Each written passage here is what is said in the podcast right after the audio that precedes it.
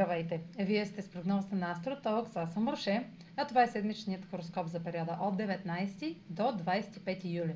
Ще започна с общите влияния за седмицата, след което ще продължа с тяхното значение за вашия асцендент и вашия зодиакален знак. На 23 юли е пълнолуние в Водолей. Пълнолунието в Водолей ще прояви резултатите от новия ред и дисциплина, както и от стартиралите в началото на годината цели – тъй като пълнолунието в Долей попада върху чувствителния градус на съвпада между Сатурн и Юпитер, който се случи през декември 2020, то носи символ и значението на ерата на Водолея или пък 2000 години напред. С други думи, посяване на нов световен ред, като нашата роля е самото начало на, този, на тази епоха.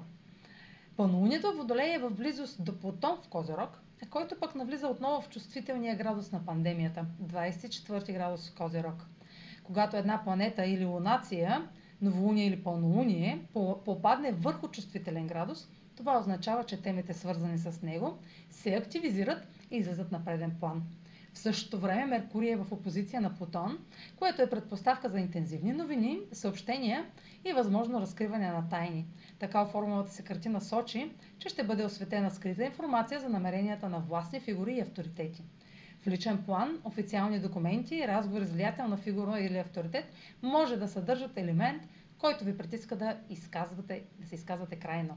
Интензивни или тайни съобщения може да са разкрити и осветени от пълнолунието, които да са свързани с нещо отлагано, ограничавано или забавено до сега. Нещо, за което сте чакали резултати.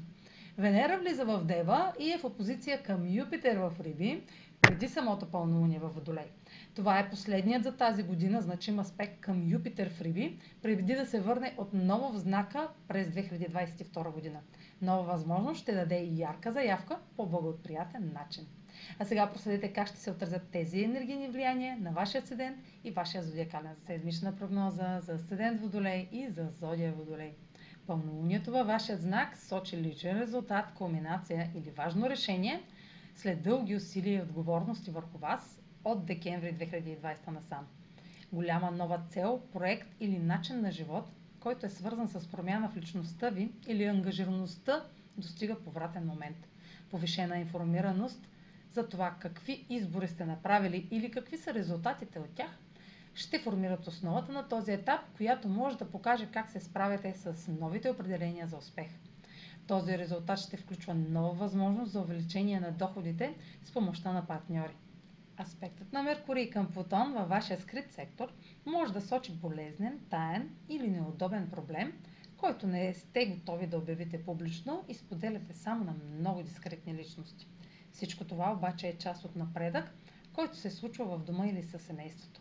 Преодоляването на миналото включва изправене пред чувствителни проблеми. Зад колисните въпроси с властни фигури или контрол, манипулация от друг или духовно знание ще предизвикат външен резултат. Това е за тази седмица. Може да последвате канала ми в YouTube, за да не пропускате видеята, които правя, да ме слушате в Spotify, да ме последвате в Instagram, в Facebook, а за онлайн консултации с мен може да посетите сайта astrotalks.online, където ще намерите услугите, които предлагам, както и контакти за връзка с мен. Чао! Успешна седмица!